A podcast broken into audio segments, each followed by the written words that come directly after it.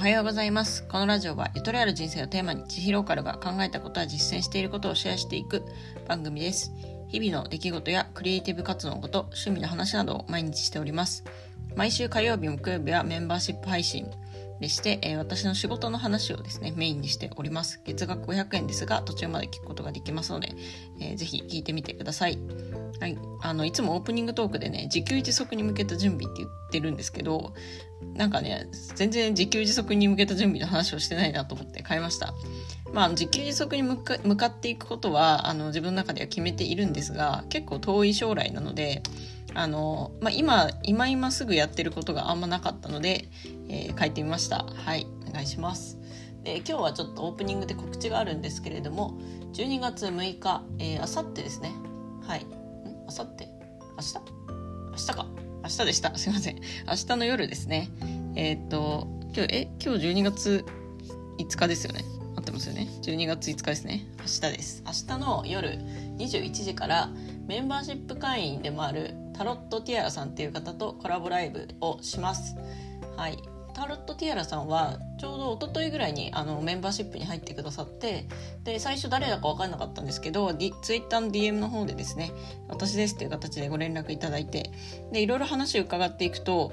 あのなんか私がきっかけでその音声配信を始めようと思ったということでねうんしかもその音声配信がスタエフではなくてボイシーなんですよねでボイシーってあのパーソナリティって審査制なので応募して通らないと、まあ、ボイシーパーソナリティはなれないっていうすごいなんていうかプレミアな感じなんですよ。その通過率、まあ、1%と言われているですね。その審査を通過して、え昨日からボイシーの配信をスタートしています。でそのタロットティアラさんとが、まあ、ここれからその音声配信を始めるにあたって私にいろいろ聞きたいことがありますっていうことをおっしゃっていたので、えー、とその質問をまあ回収するような形で、えーライブができればなというふうに思っております。まあ、メインとしてはそのこれから音声配信始めたいなと思ってる人向けのテーマになると思いますので、えー興味ある方はぜひお聞きください。でそれ以外にもですねちょっとボイシーのパーソナリティどうやって受かったのっていうところをですね私はちょっとタロットティアラさんにお伺いしたいと思ってますので、えーそのあたりも楽しみにお待ちください。はいというわけで、えー、と早速始めていきたいと思います。えー今日はバイクを買うなら 125cc 以下がコスパが高そうだっていう話をしていきたいなと思います。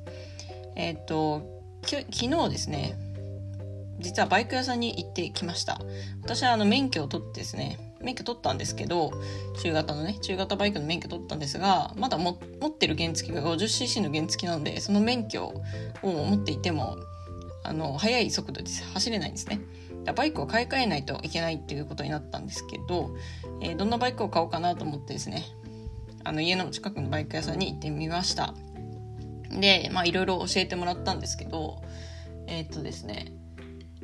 そのバイク屋さんがすごいなんか寛容な感じのバイク屋さんであのなんかその辺に置いてある中古のバイクを乗ってきていいよって言ってくれたんですね。なんかナンバープレートとか多分保険とかももうすでに入っていて免許あれば乗れるっていう形だったので、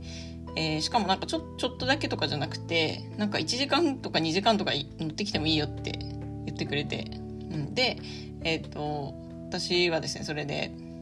バイクでそうですね片道20分ぐらいのちょっとあの景色のいい場所にですね行ってみました。はい。でそこがですねまあそれで行ってみたんですけどうんとなんか乗ったバイクが YBR125 っていうバイクだったんですねでこのバイクってあの私が教習所で乗った CB400 とすごい形とか似てたんですけどそれよりもちょっと小さくてで排気量が 125cc なんですね。えー、と 125cc っていうとなんか普通に原付と同じ感じなんですよ。なんですけど見た目はバイクであのクラッチ操作とかもあってほぼ教習所のバイクと同じような感じでした。まあそれは教習所のバイクと似てたのでちょっとコツ掴んでいくとまあ結構運転しやすかったなと思いました。で、えっと、私が前々から言ってたスーパーカブですね。そのスーパーカブもバイク屋さんにあったので、え乗せてもらったんですね。えーそしたらですね、スーパーカブの方がちょっと運転難しかったですね。なんか、あの、ウインカーが逆の場所にあったりとか、エンジンかけるときにすごいなんか、あの、足をめっちゃ蹴らなきゃいけなかったりとかして、おなんか癖があるなと思ったんですけどでもなんかいろいろバイク屋さんの話を聞いてるとやっぱスーパーカブ面白そうだなっていうふうに思えてきました。はい、で、えっと、その 125cc 以下のバイクはコスパが高いんじゃないかと思った理由ですね。はい、これバイク屋さんに聞いた話なんですけれども3つあります。はい、まず1つ目は保険が安いということです。まあ、バイクに乗るには必ず保険に入んないといけないんですけどその保険の種類が2種類あるんですね。1つが自賠責保険2つ目が任意保険。自賠責はまあ乗るなら絶対入んないといけないんで、えー、と買う時に入ります、まあ、この自賠責保険もその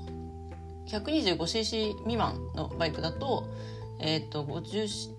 50cc のバイクと同じ値段ということで一番安いものになります。であと任意保険っていうのが結構差が出てくるらしいんですがあの 125cc を超えると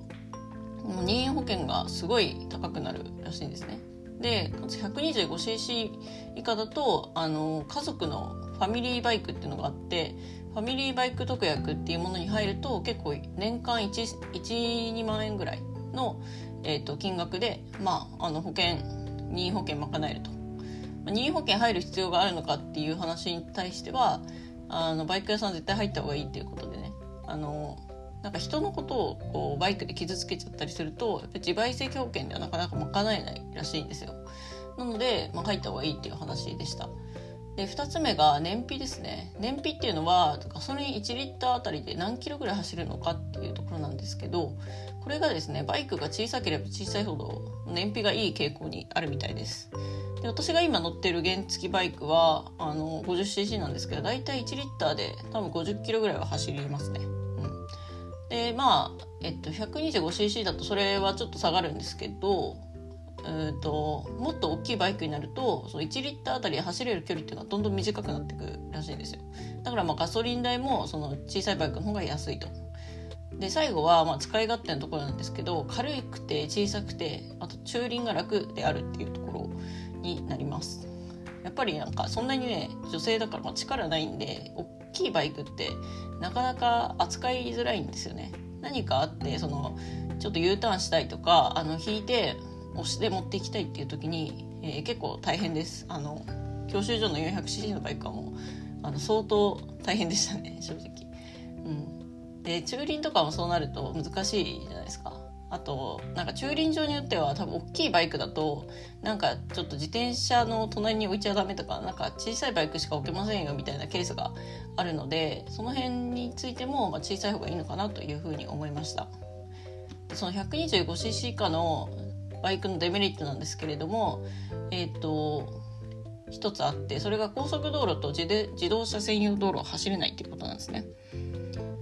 うん、なのでまあでも逆に言うとその2つを走らないようにするのであれば全然その小さいバイクっていうのはありだなっていう選択になります。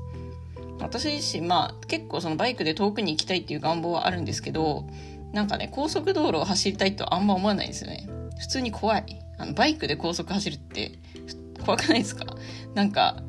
うーやっぱスピードもね多分100キロとか出さないといけないしその風を受けながらさあの生身の体で高速乗るって、うん、ちょっと想像しただけで怖すぎるし教習所でもそれに対しそのことを習っていないしっていうので、うんとまあ、私は結構のんびり移動するのが好きだったりするんですよ。あの例えば移動